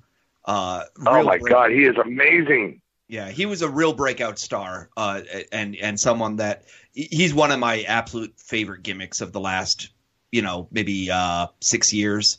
Um, and he's already won. Let's see here, uh, one, two, three, four, five, six, seven, like seven hair matches in his short career. Wow. um, well, and, and that's the amazing thing about this match, and this is where I think it really saved them with that LA Park match, and this is just my own personal uh, um, theory, is that all of these guys have like amazing bushels of hair. So if you cut anybody's hair off, they're going to feel it. you know, you're, you're going to notice. They're going to notice that hair because they all have this super long hair. You know, it wasn't like little mini afros or anything like El Dandy used to have. It. This is like long, flowing stripper hair. You know, sorry. Exactly. And then Rush Rush is only uh, 29. So uh, no, you, you had he's amazing, amazing live. And I and I have to tell you this: Rush and Volador Jr. had two of the best entrances, entrances I've ever witnessed live, and I've been to two WrestleManias. But just live, their entrances were so awesome. Like it just felt like a concert, and it felt. I know you're like, man, you know, how are we going to be able to follow that last match where they're throwing money in the ring, right? And you do it by having two amazing back-to-back entrances, and before your tag team partners can even come down that crazy, super neat cool CMLL ramp, you just immediately start brawling with each other and going into the crowd. And that's how you keep the that that's how you keep the crowd into it. And uh, Brandon, did you watch these entrances and were you able to convince either Grapplers Anonymous or ESW to maybe invest in a ramp and the dancers? Uh, maybe if we hit the lottery. hey, hey, hey, Brandon, I'll tell you, if I hit the lottery, I'm gonna I'm gonna invest in that for you, man. I'm all, I'm all over it. Because hey, I'm sorry, man. I've been watching these uh these dancers for like 20 plus years, right? It's, it's I love time. them, man. I'm sorry, Yeah. man. I I used you're just like, oh my god. I'm finally witnessing them, and it's not on like an old VHS tape. like, wow, you're all excited. Now let's say, let's ignore that. I could probably be their father or the I'm the age of Yeah. their father. That, let's let's forget that for the moment. Let's just pretend I'm back in like 1999, 2000, and I'm their age. you Yeah, know? there you go. So this was a, a pretty. It looked like it was a pretty intense match. Um, a lot of people saying, you know, if if Rush was going to lose his hair, they were going to be pretty pissed that they didn't get the LA Park uh, uh, match, and so that just didn't make sense to them. So it seemed to me like it had to be Taven and Volador Jr. I, I made that exact same comment. I was like, I was like, dude, this is a foregone conclusion that, that you know Volador and Taven are losing their hair, right? He's like, oh, I don't know, and I was like, well, but but but here's the thing, Volador Jr. and Taven are CMLL guys, correct? Like they're not freelancers like LA Park. I believe. Yeah, so. I mean, yeah. Generally, CMLL has never been very uh, uh, tolerant of freelancers, but it's changed so much in the last few years here when you have people like the Lucha Brothers that have been basically allowed to work everywhere. Right, but but but the thing is, the Lucha Brothers, there really isn't anything on the line. They're just kind of like featured. Same thing with LA Park, right? Hey, we're going to feature you. We're just not going to let you do anything important, you know, Ye- or or you know, kind of like carry a belt, or you know. Well, I mean, ever he's he, L.A. Park goes into business for himself every time he needs to. So he, uh, Right. he, he, you know, he's already what trying to push for uh, him versus Hijo del Santo, not Hijo del Santo. Um, uh, uh, who just lost their their mask? Who am I thinking of? Wagner Jr. Wagner Jr. Like him and Wagner Jr. were going to do something, I think, uh, as as another program, and yeah, it just never ends. But I don't know. Yeah, I mean, but but that's what I'm saying. So, like, it almost to me it wouldn't have been a bad idea to have Rush lose his hair and say, yeah, okay, you, you saw Rush lose hair, but we're going to do it with one of our guys. Put one of our guys over, not the freelance guy. But the only thing that sucks is that they were building towards the LA Park versus Rush match. You know, yeah, like they were built for. But live, I mean, the the first the the the, the first two falls were um, were pretty fun. The first fall was like really kind of like that wild brawling and that chaos, right? You know, Barbaro. Did you see where he does a splash off the top of the stage, like where the other guys landed on like guys who were standing? He just splashes the guy, and he super fly Snuka splashes it looked so a guy on the metal stage. that's why everyone is saying like he's 24 if he makes it to 30 we're all going to be flabbergasted uh, because Oh, he just seems like it- the kind of was- guy that's it's just going to ruin his knees. Yeah, yeah, it was amazing. And then the second fall was more like posturing stick, you know, playing to the crowd, right? Had a nice little hot finish. But man, I'm going to tell you this right now. That third fall inside of the arena was one of the most intense feelings being a member of the crowd I've ever had, ever as a wrestling fan. Going to shows since 1986. So 30 plus years of going to shows on and off it was one of the most satisfying moments I've ever had as a wrestling fan, where every move, every dive, especially in that third fall, every time like it felt like they were going to go into the crowd, um, everybody just watching the kid in front of me, she's this little like I don't know eight or nine year old girl, just kind of nervously biting her fingernails. Everybody's on the edge of their seats, you know and I, I have no idea how it came across on TV. Okay, I have Brand- no idea. Brandon, how did it come across on television? The, the third fall was super dramatic. Yeah. Yeah, And- ju- just pure drama. Live, it was the best live experience I've ever had at a wrestling show. Even more so than the insane match before it. And and then when it came time to cut the hair, uh, it it there was uh there was dissension right between Taven and Volador Jr. Yeah, but dude, did not that the okay. So the ending came across fine. The angle did not come across that well on TV. Mm.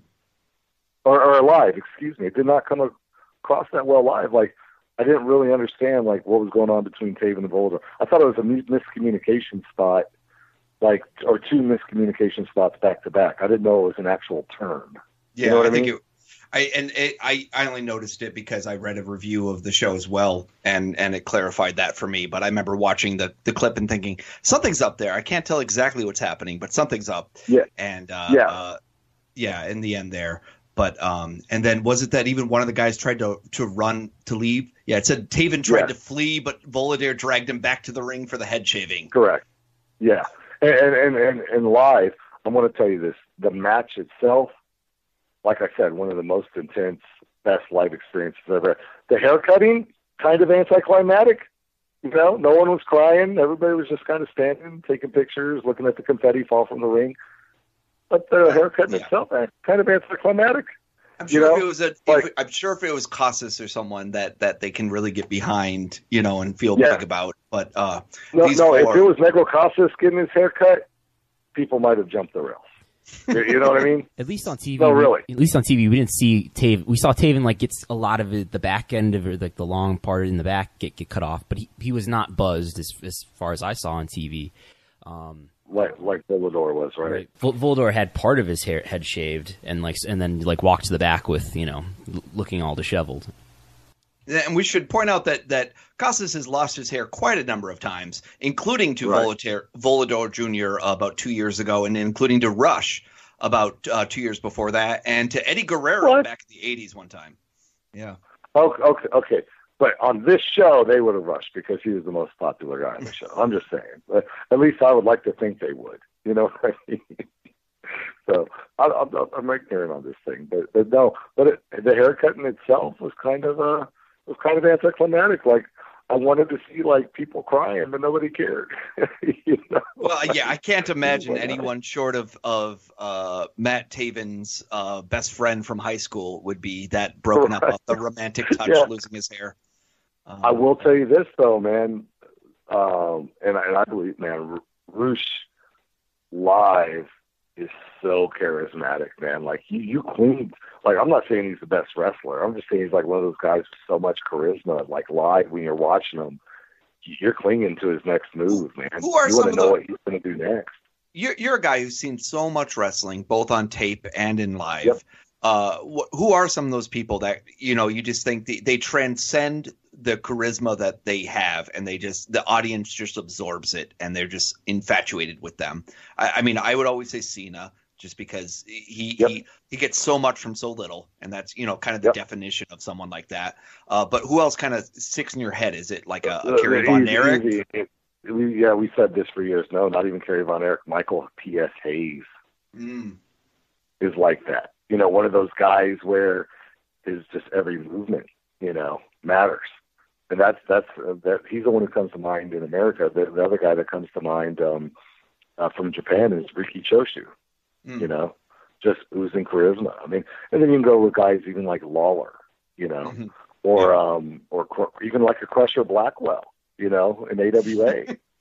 like seriously, you know. I mean, but Rush is just like one of those guys you're like clinging to. You know, I mean, it, it was so weird because like I'd seen Rush, I, I'd enjoyed some of his stuff, but I was like, oh my god, this guy is like really fun to watch. I you think know? that's gonna Like, be I the- want to know what's going That'll be the pull quote for the show is find out who Will from Texas called the Crusher Blackwell of Mexico. Dot dot dot. You'll no, never no, let's it. no, the Michael Hayes of Mexico, man. Come on, that sounds so much better. The Michael Hayes of Mexico.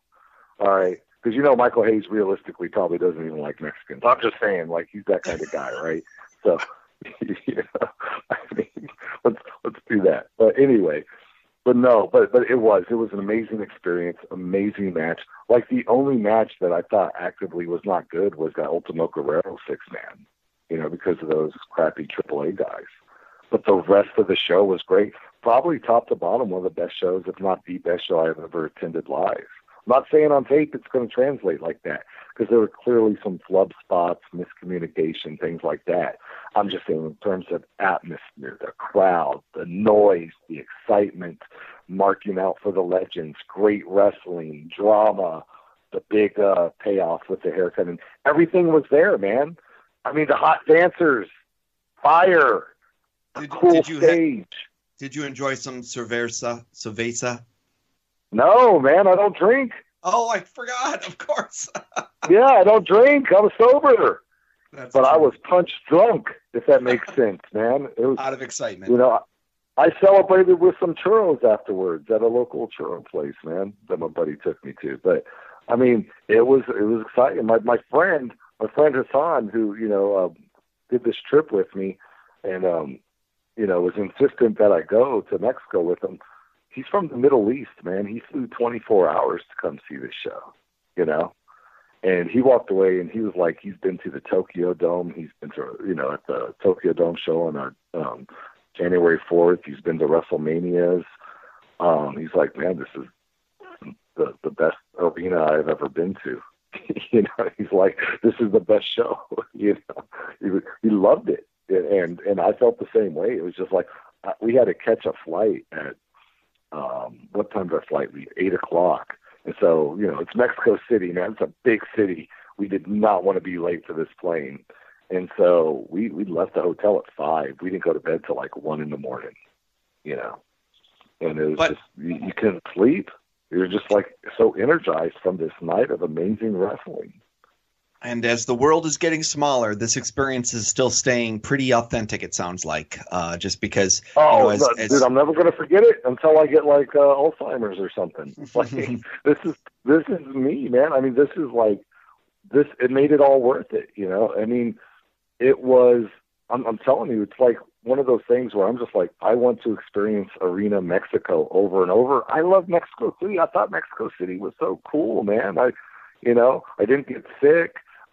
you know, like, everybody was friendly. I got around not speaking very much Spanish.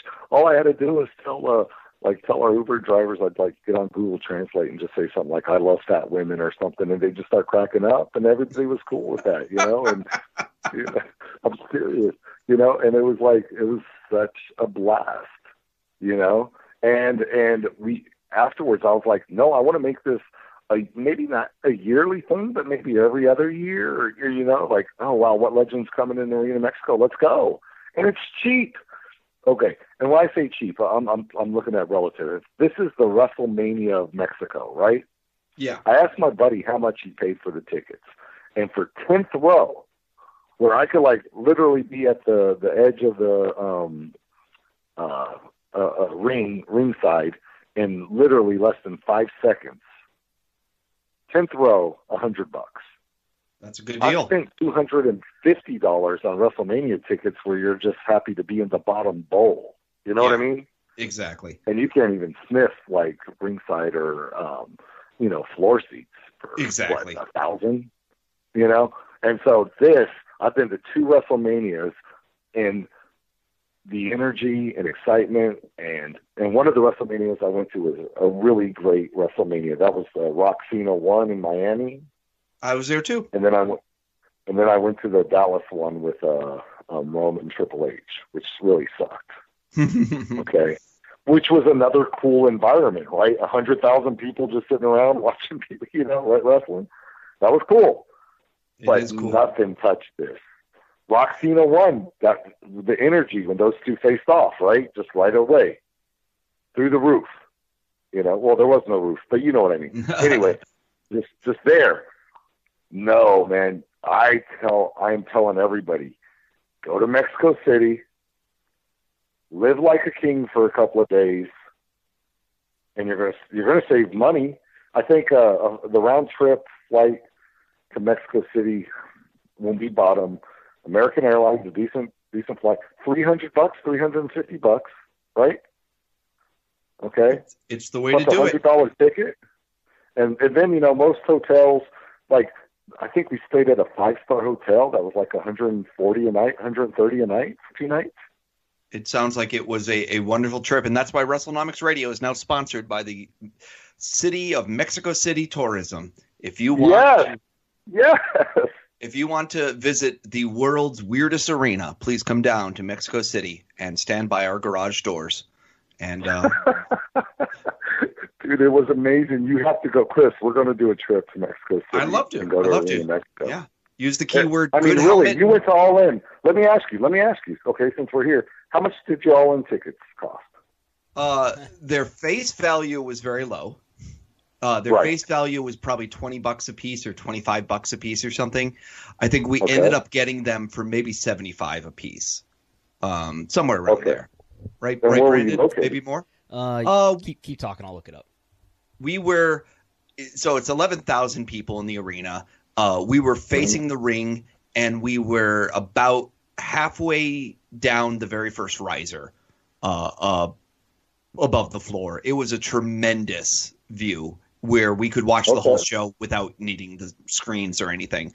So it was Right. it was a, it was an awesome awesome seats and we had a we had a great time and it was a a long show and it was all enjoyable and then it was over and it was done and so I got to say that's the one thing that I love about when um, wrestling is on pay per view and things is that there's time commitments so you know that you're not going to Yeah. be stuck there forever the way at an indie show it can never Well, end. hold, hold on, hold on. We're going to Hell in the Cell tomorrow, man, and there is no guarantee that that show is going to have any time commitment. That's true. That WWE shows, on the other hand, they they they they promise you they'll give you six to seven hours of content uh, plus. Oh my goodness! Yeah, Our three But- tickets. I'm not uh, looking forward to it, man. I can't top this show. I mean, there's going to be some great matches on that show, but I don't know if it can top that Arena Mexico experience. It's Brandon, so what was- surreal. What was the three tickets cost? our three tickets through Vivid, which is our secondary seller, seven hundred and eighteen dollars sixty one cents comes out to about two forty a ticket. Okay, I did not realize we spent that much. Damn, Mr. Moneybags, not even missing two hundred and forty dollars. Look at Yeah. you. I think I owe a little bit more money to Brandon than I realized I did. So it's, uh, it's all it's all pa- patrons, patron support. yeah, So, so Brandon, I guess the idea is that your ticket costs three hundred plus, and uh, Chris's ticket costs seventy five. I think that's, That's how right. Chris is looking at it. that's how I remember it. He, he let me stay at his hotel at no charge. So That is true. There, there you go. Okay, so how much did you pay for the? Was it a five star hotel? It was a five star experience because I was there. It was a nice and, hotel. Uh, You come on. But what I'm saying is, uh, there's no way you paid 130 bucks for like a downtown Chicago hotel room. luckily, we are in Schaumburg, Chicago, which is the uh, yeah, it's it's where the rest of the Perfect Strangers cast was hanging out when they filmed the show. We didn't get the Balki suite; we got the rest. of the people. okay, okay, okay. I'm just trying to say is that like you still spent a pretty penny going to All In. Now, did, did you drive to Chicago from Minneapolis?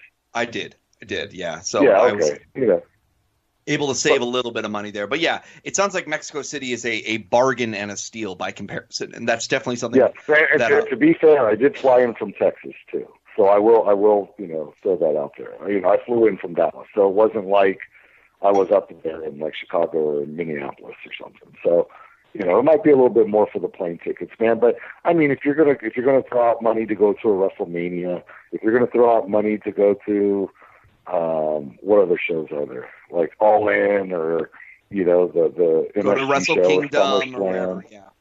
whatever. There's no reason you couldn't throw money to go to like an affordable show in Mexico. Like I, I mean that it was just it was. I feel like it's almost like a pilgrimage that every wrestling fan who's really into the art of wrestling should should should actually do. You know, I think everyone should go at least once to Arena Mexico. I'm not even saying stay in the hotel we stayed in. I'm just saying go. You know, I agree. and I agree. Now, Will, uh, we got to wrap this up because uh, this is hour number eleven or something for Brandon doing audio Well- with me today. So uh, we're, we gotta we gotta close this down. But I want to know from you, uh, where can people find out more about uh, what's been going on with Good Helmet? Where you can read reviews of your show and and get in touch with you if they ever want to uh, compare uh, pictures of bootleg DVD vendors. um, look, man, uh, just go. Uh, um, my buddy Charles and I have uh, run this uh, site, uh, Pro Wrestling Only, for years. He just made it into a website. He's trying to do this database thing that once it's complete, it's going to be super cool. But go to the boards over at Pro Wrestling Only. You know, um, I have a, a, a little thread about this over there. Um, I, I do podcasts on the Place to Be Nation. I'm gonna. So I did uh, the anniversary show with you today. Um, after Hell in the Cell, I'm going to do a show with my buddy Scott over at Place to Be Nation. We're going to do a review of the Hell in the Cell. They mentioned some of the things we did tonight about Arena Mexico and Impact, and I'll probably throw in things I didn't throw in on today's show because you know you, you wanted to get inside the arena. You didn't want to talk all day about you know corn vendors or whatever I was experiencing, but that's okay. That's okay. But but you know I, I don't have a Twitter presence. I don't have a Facebook presence anymore. So you know um, keep that pretty low key. But um, you know, I'll be around, man. I'll probably end up doing some more podcasts. I mean, I'm just excited. I feel like I should start a lucha podcast now and just be like the lucha guy, you know? The way to live. I feel like I have street cred. You know what I mean? Like, I feel like I have like credibility now as like a lucha fan because I was there at Arena Mexico at an anniversary show. I mean, that's, know- how exciting is that? We, we, we, we, we go exactly the opposite direction. I've spent nothing but the last 12 years studying WWE financial disclosures, and I'm still terrified to go to a stock meeting, like a, a shareholders meeting or something. so uh, Why you got the credit, man? Come on. You're like one of I think the security already I has a-. I think if I wear the hat, security will detain me. So I'm going to have to put on uh, put on a fake outfit and uh, Hey, a- as like um okay, so so speaking of money in this show, and I, I know we have to go, uh, and I'm sorry, Brandon, but I have to ask this: like, what kind of difference do you think Rush versus L.A. Park makes? ha- Mask versus Hair, man. For sure. um, in terms of what? Well, like like like in terms of money. it, it's it's interesting because I think the difference would always come down to the ticket prices. Is is how quickly could they sell out sell out the the the And they did not sell out this show. Okay. exactly. So do, do that's you know how short of a sellout it was? Um, you're looking at three sec- three small sections in the in the bleachers at the top of the arena. Okay, it's about ten thousand. So almost a sellout. About ten thousand is capacity, right? uh, maybe even a little bit more than that. I thought it was more like sixteen thousand. Yeah, yeah. I, would- I would say if, if let's say if it's ten thousand and they had uh, ninety five hundred in there. If it's sixteen thousand and they had fifteen thousand in there, that kind of vibe. You know? Yeah, and and it's just one of those where I think they they probably would have taken the tickets up a lot higher if they actually were able to do Rush versus LA Park. and And it would have sold out. 16,500 I according guarantee it would have sold out. Yeah. Yeah. But you know, Yeah. it, it, LA, I, I have to say, LA Park um, continues his legacy to be, you know, kind of a Hall of Fame wrestler. Though, just the fact that Yeah. he can continue to be a difference maker at this age, at this stage in his career, and as many bridges as he's burned, he still comes back, and still people want to see him more. And he did it. What uh, headlining or co-headlining the two main shows in the two shows in Mexico. Yeah. But I think not having that hair match and kind of like that, even though that was a classic six-man uh, match, not having that classic singles match really hurt his case as like wrestler of the year in the Observer. Because I think if he, he he does LA Park versus Rush, the way he turned business around for this company, and then has like the classic match at the the biggest show of the year.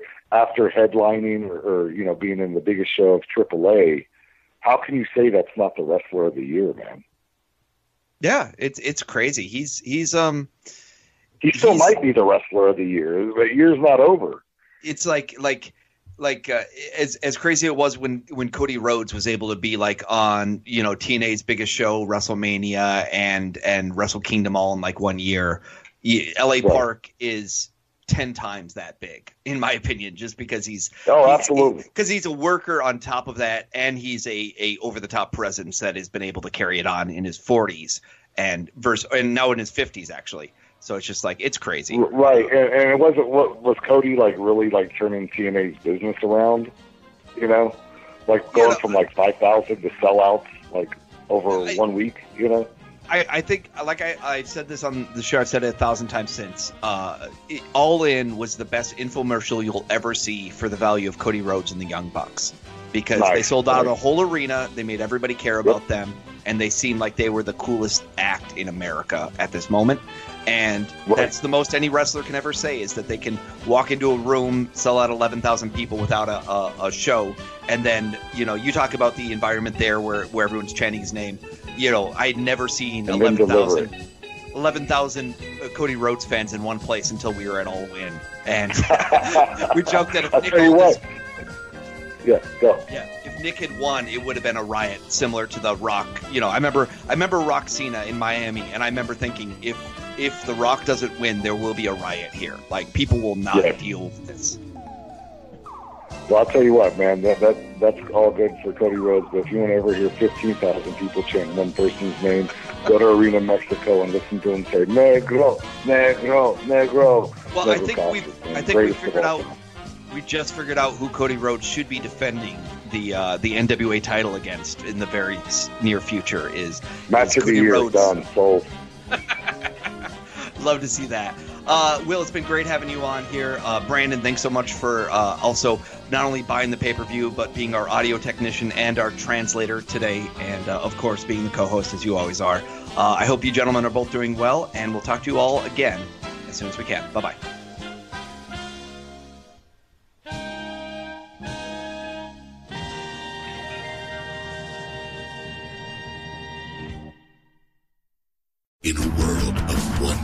Wrestling podcasts, there is a new shining star with great interviews, analysis, music, and, and me, Matt Coon, on total engagement. Go to any podcast platform to listen today.